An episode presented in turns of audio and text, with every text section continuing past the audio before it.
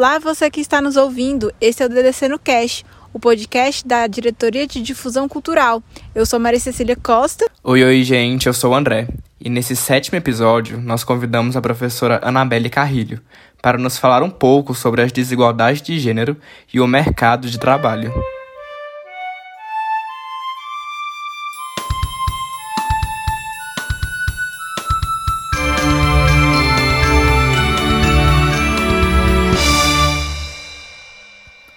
Anabelle Carrilho é assistente social, mestre e doutora em política social.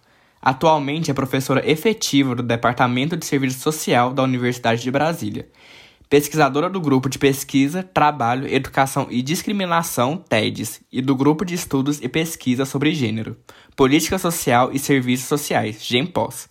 Tem experiência na área de serviço social, atuando principalmente nos seguintes temas: divisão sexual do trabalho, feminização, gênero, mercado de trabalho. Seja muito bem-vinda, professora. Obrigada por aceitar nosso convite para participar do nosso DDC no Cast. É, em primeiro lugar, eu gostaria de agradecer né, ao convite da DDC para participar aí do, desse projeto, né, é, DDC no Cast.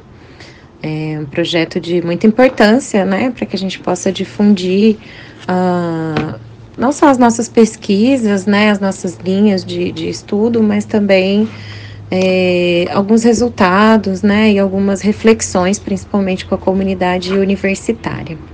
Então, professora, de onde surgiu toda essa linha de raciocínio sobre as questões de gênero? É, bom, primeiro eu gostaria de me apresentar, né, e dizer que tudo que eu vou falar aqui é, são reflexões coletivas, né? É, eu parto de um lugar, meu nome é Anabelle, eu sou professora do Departamento de Serviço Social, ali no Instituto de Ciências Humanas. É, faz dois anos que eu estou na, é, no departamento como professora, né? Mas já há alguns anos nesse caminho aí é, dos estudos feministas, né? Dos estudos de gênero. É, que compõem uma gama muito grande de perspectivas, de vertentes é, diferentes, algumas complementares, outras até divergentes entre si, é, mas que temos em comum né, essa defesa do saber situado, é, de criticar uma ciência pretensamente neutra, né, uma ciência é, que nasce branca, muito colonialista, europeia principalmente, é, e principalmente masculinizada, né? Então, uh, quando a gente fala em estudos feministas, é, a gente está querendo, é, entre outras coisas, mas uma característica em comum é a crítica, né, a essa neutralidade científica, né, que não existe, pois partimos de um lugar ao fazer ciência. É, e quando a gente fala também dos estudos de gênero, é, a gente está falando de, um, de uma desconstrução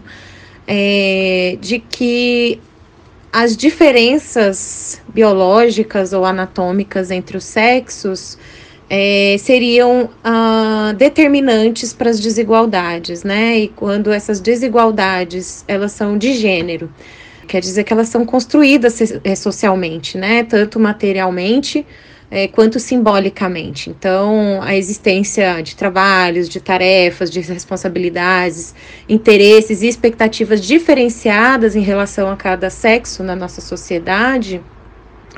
É, se traduzem nessas relações sociais de gênero, é, em relações de poder, de hierarquia, é, de desigualdade, principalmente se a gente considera as funções reprodutivas, né, é, é, considerando que as mulheres na nossa sociedade têm uh, consigo a responsabilidade pelas funções reprodutivas biologicamente e também socialmente.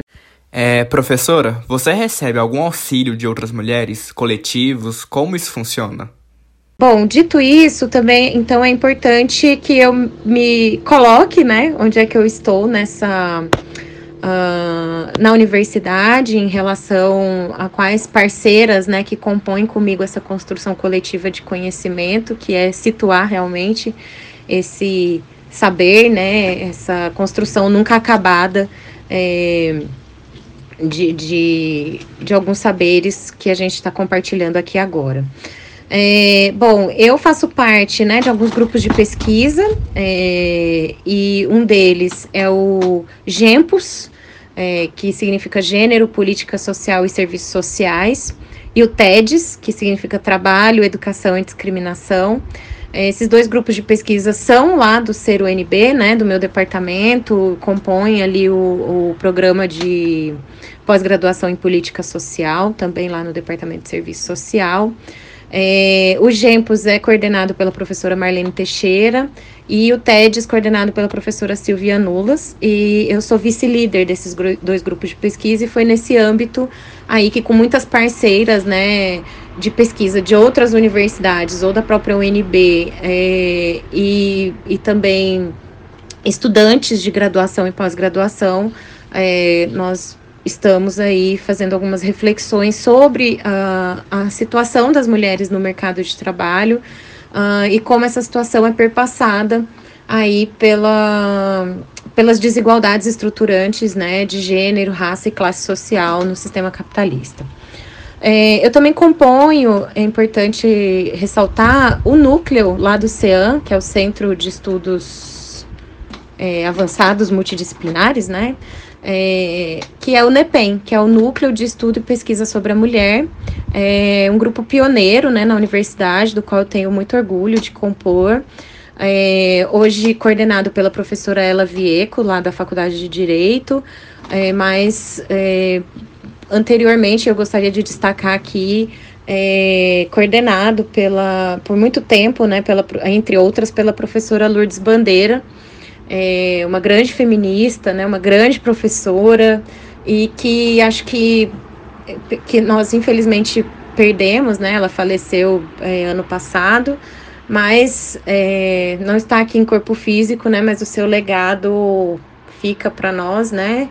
É, e acho que ela corporificava muito esse significado dos feminismos, né? E aí, quando eu falo feminismos no plural, é justamente para demarcar que não existe um movimento feminista único, né? Que ele é essa, essa ampla essa, esse amplo movimento composto de várias ideias, como eu falei antes, é, mas ela corporificava muito bem isso que nos unifica, que é, é também uma característica é, do feminismo como movimento ser um movimento tanto é, político quanto acadêmico, né? Então não existe dissociação possível é, entre a, qualquer pesquisa que se diga dos estudos feministas ou dos estudos de gênero, de se dissociar do seu caráter também político, inclusive é de onde nasce né, esse movimento, é, nasce nas ruas, né, um movimento antes político e que se torna é, acadêmico.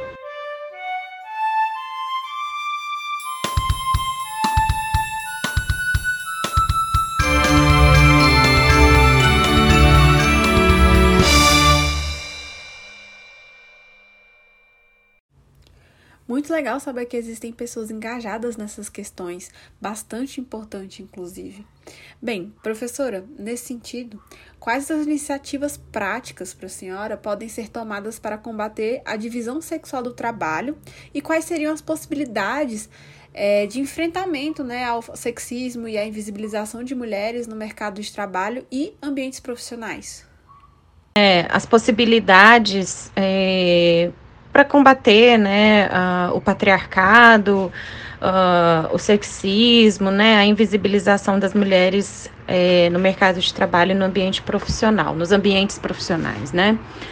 É, mas antes, eu acho necessário, então, que a gente fale um pouco mais sobre é, o patriarcado que compõe né, essas relações patriarcais de gênero e a divisão sexual do trabalho. Bom, nós temos algumas autoras, né, é, muito importantes para essa compreensão, é, que eu, eu, destaco principalmente a Carole Pateman, né, é, que escreveu o Contrato Sexual, é, e para ela, é, o patriarcado é um poder político, né, dos homens sobre as mulheres e que é, coloca as mulheres como propriedade, como patrimônio né, é, dos homens. É, o patriarcado ele é historicamente datado, né? Então, diferente do conceito de gênero, por exemplo, que é um conceito mais é, genérico, é, essa sujeição das mulheres nasce ali num momento histórico é, específico, né? Para Carole Patman entre 6 mil e 3 mil antes de Cristo. É, e no Brasil nós temos uma autora muito importante, né? É, para os estudos, para análise do patriarcado, que é a Eliette Safiotti, é, principalmente no livro Gênero, Patriarcado e Violência, mas em toda a sua obra, né, é, no qual ela dá continuidade é, e concorda né, com a Carole Patman né, sobre uh, esse patriarcado sendo é, um direito político é, dos homens sobre as mulheres, especificamente, exclusivamente por serem homens, e também um direito sexual é, dos homens ao corpo das mulheres, né? É, então, é, falar em patriarcado permite diferenciar né, e designar uma estrutura específica de poder é, que não se confunde com o capitalismo, mas que se conjuga a ele, né, é, sendo parte de um sistema que não é só de exploração, mas também de dominação e opressão das mulheres. Então, o patriarcado seria esse, esse sistema né, é, que age junto aí com o capitalismo e o racismo de forma estrutural, né, com uma máquina. Eliette Safiotti chega a falar de uma máquina do patriarcado que opera automaticamente. Então, é, nós teríamos esse nó, né, essa interseção, chegando aí nesse conceito de interseccionalidade também tão é, utilizado, mas que para Eliette Safiotti seria um nó é uma, essa articulação entre racismo, capitalismo e patriarcado. É, bom, e nesse nó, né, nós temos a reprodução e a apropriação da divisão sexual do trabalho. É, a divisão sexual do trabalho é anterior ao próprio capitalismo, mas é nesse sistema né, que ela é apropriada nesse, nesse sistema de, de dominação, exploração e opressão das mulheres. Bom, a divisão sexual do trabalho, vai dizer lá a Danielle Kergoat, também feminista crítica né, de, de vertente francesa, é, que ela não só separa homens e mulheres em atividades produtivas é, e reprodutivas, né? As mulheres estando ali historicamente com o trabalho doméstico e de cuidados, e os homens com o trabalho dito como produtivo, é, mas também hierarquiza né, no sentido de que uh, tanto os trabalhos de mulheres valem menos socialmente, aqueles vistos como trabalhos de mulheres, é, quanto uh, quando as mulheres tentam se inserir e conseguem quebrar o que a Paula Capelin vai falar das paredes de chumbo, né? É, da, das profissões, né, ou das ocupações, ou das atividades, ou dos trabalhos, ou dos conhecimentos também, é, quando as mulheres conseguem em alguma medida romper e adentrar em trabalhos ditos como masculinizados, por exemplo, nas áreas de exatas, nas tecnologias, né? Então, as engenharias, a informática, é, nessa profissionalização ficou como sendo é, trabalhos masculinizados. As mulheres também encontram barreiras, né? É, elas encontram é, menos reconhecimento em termos de salários, prestígios, cargos, carreiras, é, do que os homens quando fazem o contrário, né? A gente pode se lembrar aí daquele exemplo clássico, por exemplo, que a gente ouve hoje em dia até em senso comum, de que as mulheres são as cozinheiras e os homens são os chefes, né? Uh, as mulheres são as costureiras e os homens são os grandes estilistas, em sua maioria. Então, quando há uma profissionalização, né, e um reconhecimento social é, daquela atividade, mesmo que ela seja tradicional das mulheres, é, a, os homens passam, a alguma medida, ter mais prestígio mesmo naquelas atividades. Então, é, voltando né, à divisão sexual do trabalho, ela teria um caráter, é, tanto um, um, princípio de separação, né, é, quanto um princípio de hierarquia, né, estando os homens no topo dessa pirâmide, né, é, hierárquica. Bom, é, então o que a gente vê é a persistência da divisão sexual do trabalho né, no sistema capitalista, é, e mesmo falando em 2022, né, é, mesmo que no século XX a gente tenha tido um fenômeno né, é, de feminização, né, chamado feminização do mercado de trabalho. É, o que, que significa né, essa feminização do mercado de trabalho? Significa que as taxas de participação das mulheres é, trabalhadoras no mercado formal, é, elas aumentaram muito e, e enquanto as taxas de participação dos homens vinham diminuindo historicamente. Isso se altera um pouco em relação à pandemia. É, o que a gente viu de dado desses últimos dois anos aí de pandemia é que as mulheres, né, essa taxa de participação das mulheres volta a retrair. É, bom, mas aí falando então de alguns dados, né, é, dessa entrada é, de, é, quantitativa, mas também os impactos qualitativos né, dessa feminização do mercado de trabalho, a gente tem agora em 2022, em março, né, pelo, pelo Dia Internacional da Mulher, o DIEESE, é, soltou alguns dados que mostram né, que é, são dados referentes ao terceiro trimestre, trimestre de 2021, é, que mostraram que a gente tinha 39 milhões de mulheres ocupadas, é, no Brasil e 54 milhões de homens ocupados. Então, mesmo que a gente tenha tido lá, principalmente a partir de, da década de 70 do século 20, uma entrada significativa de mulheres, é, ainda uh, a gente tem um, um fosso de 15 milhões de trabalhadores a mais, homens, do que trabalhadoras, né? É, a gente sabe também que o fosso salarial, né, entre homens e mulheres, ele se mantém, é, então, se uma mulher, em média, recebe 13, quase 14 reais por hora, uh, os homens ainda recebem 15 reais em média. É, o problema maior, né, porque esse fosso ele vem diminuindo, mas muito lentamente, é, mas quando a gente olha a questão de raça, né, as mulheres negras ganham uh, em média 11 reais por hora e um homem branco quase 20 reais. Então, isso significa que uma mulher negra né, ainda precisa trabalhar o dobro é, para ganhar o mesmo que um homem branco no mesmo tempo. A gente também tem um fosso salarial maior nas funções de nível superior, né? É, um homem contratado para uma função de nível superior, ele tem uma renda média mensal de R$ 7.500, enquanto uma mulher, né, tem uma renda média aí de R$ 4.700. É, isso se dá principalmente é, se a gente olha aqui a, a separação, né, a, o princípio de separação das, entre mulheres e homens no mercado de trabalho, que eu falei antes, que é as mulheres mais voltadas para o trabalho reprodutivo e doméstico, ele se reproduz no mercado de trabalho assalariado, né? Então as mulheres continuam nas profissões que reproduzem os cuidados. Então nós não somos é, as engenheiras. Ah, nós não estamos naquelas funções com maior detenção de tecnologias, mas sim naquelas profissões, mesmo as de nível superior, é, que reproduzem essas relações de cuidados, né? Como assistentes sociais, enfermeiras, educadoras e pedagogas, né? Etc. É, e que são aquelas menos valorizadas. É, Bom, é, uma outra.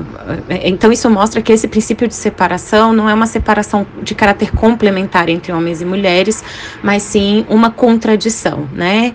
É, que se reverbera hierarquicamente no fosso salarial é, e também em outras taxas. Por exemplo, a taxa de desocupação das mulheres durante a pandemia, nesses últimos dois anos, ela também subiu, né? É, se a gente tinha 14% de desempregadas, a gente passa a ter 16% é, nesse momento, né, no segundo trimestre ali de 2021. Uh, ah, e quando a gente olha para as mulheres negras, essa taxa é de 19%, enquanto a taxa de desocupação dos homens se manteve instável em 10%. Né? E também é um fato interessante que nesse momento metade das mulheres des desempregadas estava buscando, né, ali no, segundo, no terceiro trimestre de 2021, trabalho há mais de um ano sem encontrar, né, é, então, são desafios que estão postos ao mercado de trabalho, né, a situação de trabalho para as mulheres. Uh, e já que eu estou falando aqui em, em pandemia, né, eu acho importante falar também do trabalho doméstico remunerado, porque além é, do trabalho doméstico gratuito, né, é, as mulheres também, quando é, no mercado de trabalho, ocupam. Uma grande parcela das mulheres estão ocupadas como trabalhadoras domésticas, né? Então, uh, o Brasil tem 6,5 milhões de trabalhadoras domésticas, 92% desses 6,5 milhões são mulheres, e desses 92% é, de mulheres, é, 63% delas são negras. É, a gente tem um dado de que 11% das famílias brasileiras né, contratam diaristas né, ou mensalistas para serviços domésticos. Então, o Brasil ele corresponde a uma fatia grande, né, a 10% aí do trabalho doméstico remunerado mundial. É, a gente teve um dado também durante a pandemia que foi bastante chocante, né? É, de que, principalmente em relação às diaristas, é, nós tínhamos 60% delas que ou continuaram trabalhando, né, e arriscando suas próprias vidas, ou foram dispensadas sem nenhuma renda.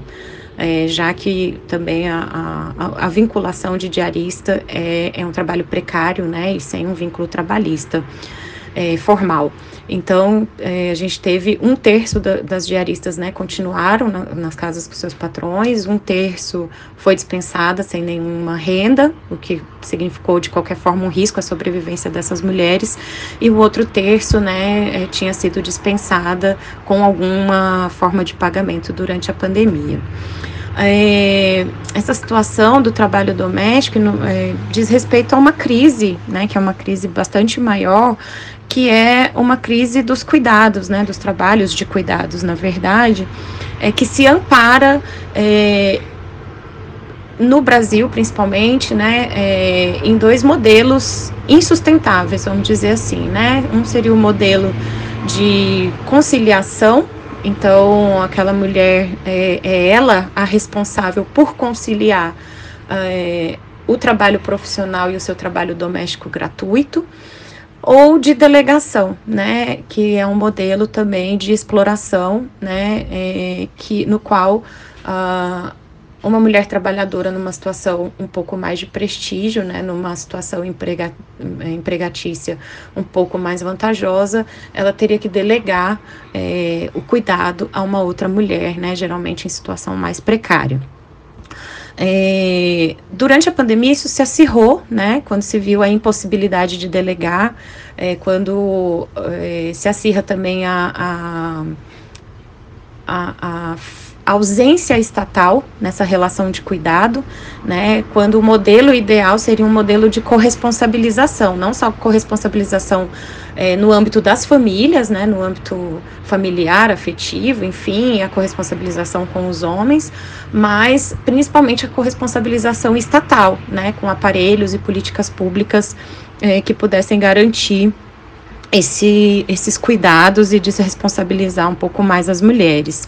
Então, é, algumas pesquisas, né, que eu, é, junto com, com as estudantes aí do GEMPOS e do TEDS, vínhamos desenvolvendo, é, chegou a algumas conclusões, é, inclusive que questionam o conceito de dupla jornada das mulheres, né, uma vez que a, a dupla jornada fazia mais sentido se falar em dupla jornada quando a gente tinha uma relação é, de deslocamento, né, de, de, de barreira espaço-tempo, né, é, entre o trabalho remunerado, o trabalho formal, no caso, e a casa.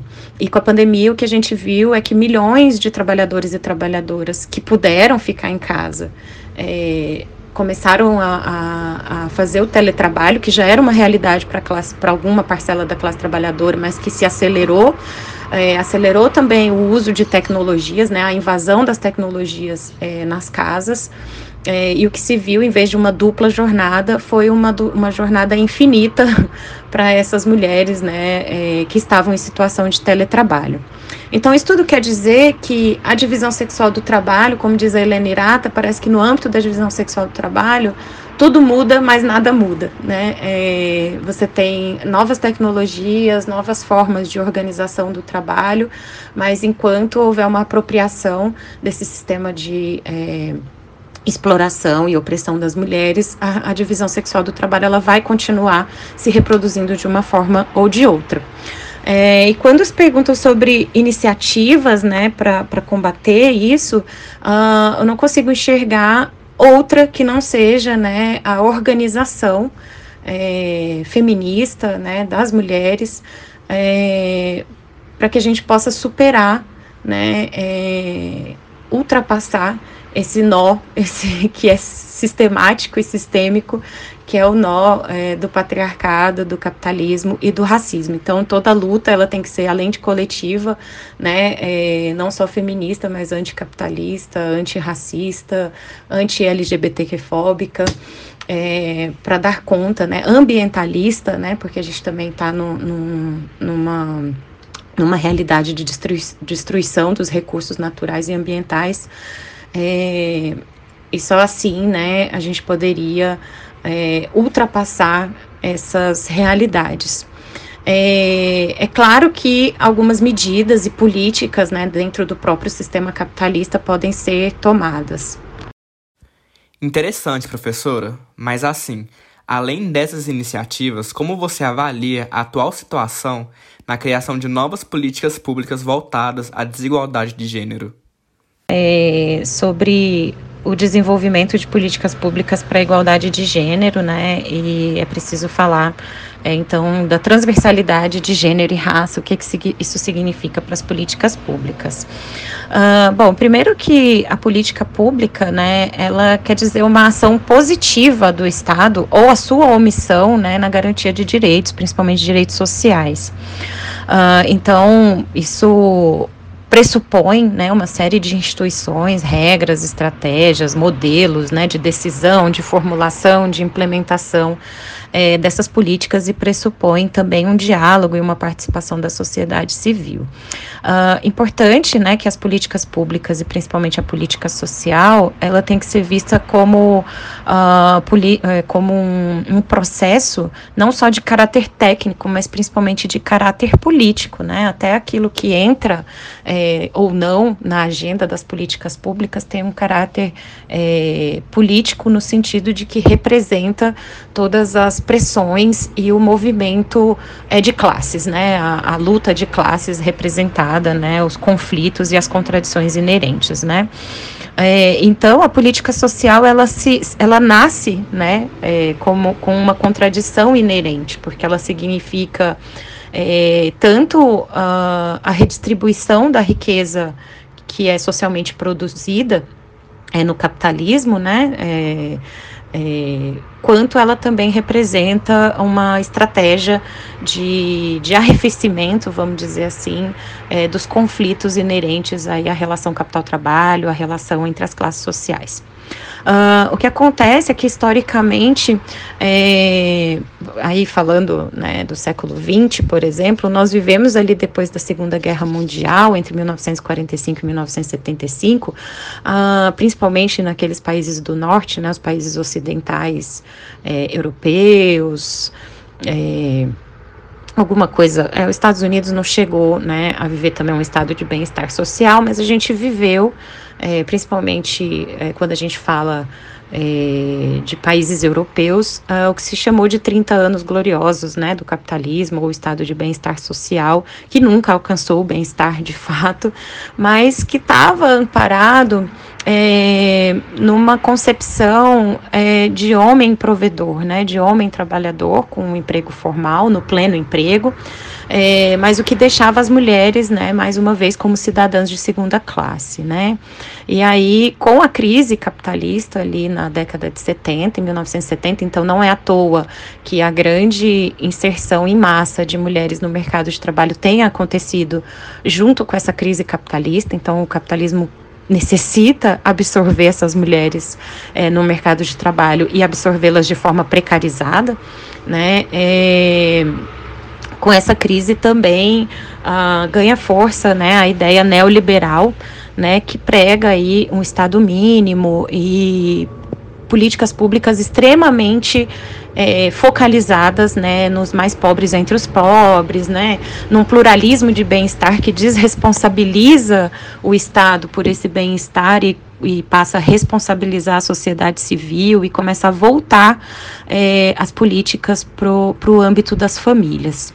Uh, então, esse retorno atinge muito em cheio as mulheres, né, no sentido de que nós tínhamos, nós vínhamos conquistando avanços ali, principalmente nisso que se chama transversalidade de gênero, ou gender mainstreaming, é, que começa, não começa, mas ganha bastante força é, na Conferência Internacional de Mulheres ali permeada pelos, pelos organismos internacionais, claro, é, mas na Conferência de Beijing em 1995, né? E essa concepção da transversalidade de gênero é, nada mais era reconhecer que nenhuma política perpetrada pelo Estado ela é neutra ao gênero, né? Então, além do, dos estados parte, né, que assinaram ali, assumirem o compromisso de ter um ministério, uma secretaria específica para tratar das políticas para as mulheres, é, para acompanhar e monitorar essas políticas, é, também era necessário ter outras ações integradas, né, e responsabilizar todos os agentes, todas as esferas, todas as instâncias, né, todos os setores e áreas estatais,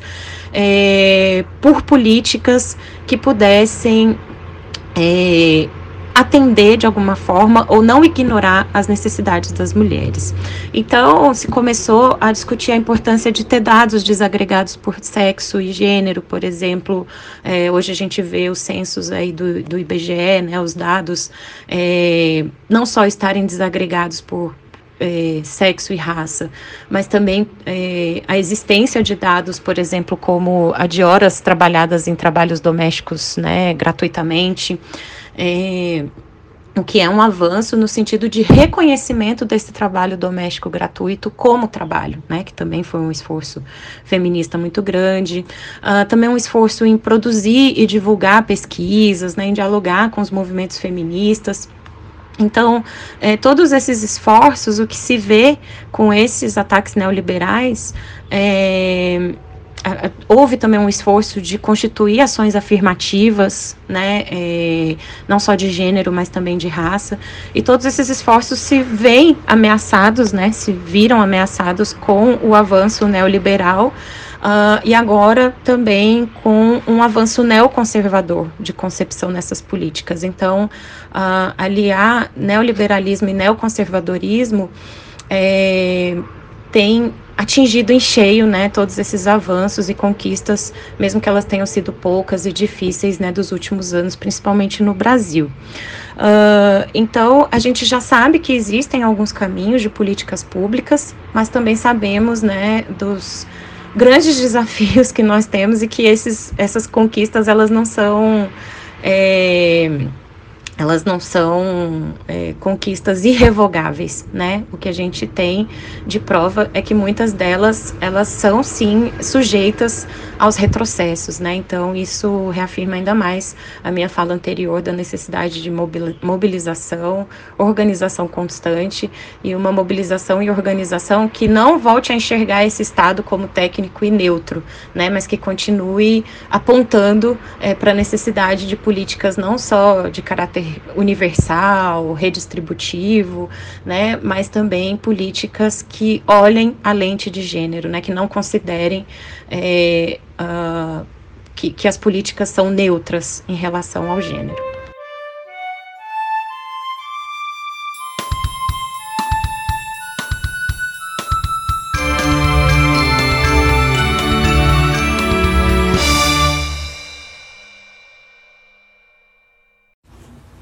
Bom, é isso, pessoal. O DDC no Cast vai ficando por aqui. Obrigado por nos escutar e obrigado novamente à professora Anabelle que separou o um momento para nos ajudar nesse assunto tão importante. Até mais. Tchau, tchau, gente. Até mais.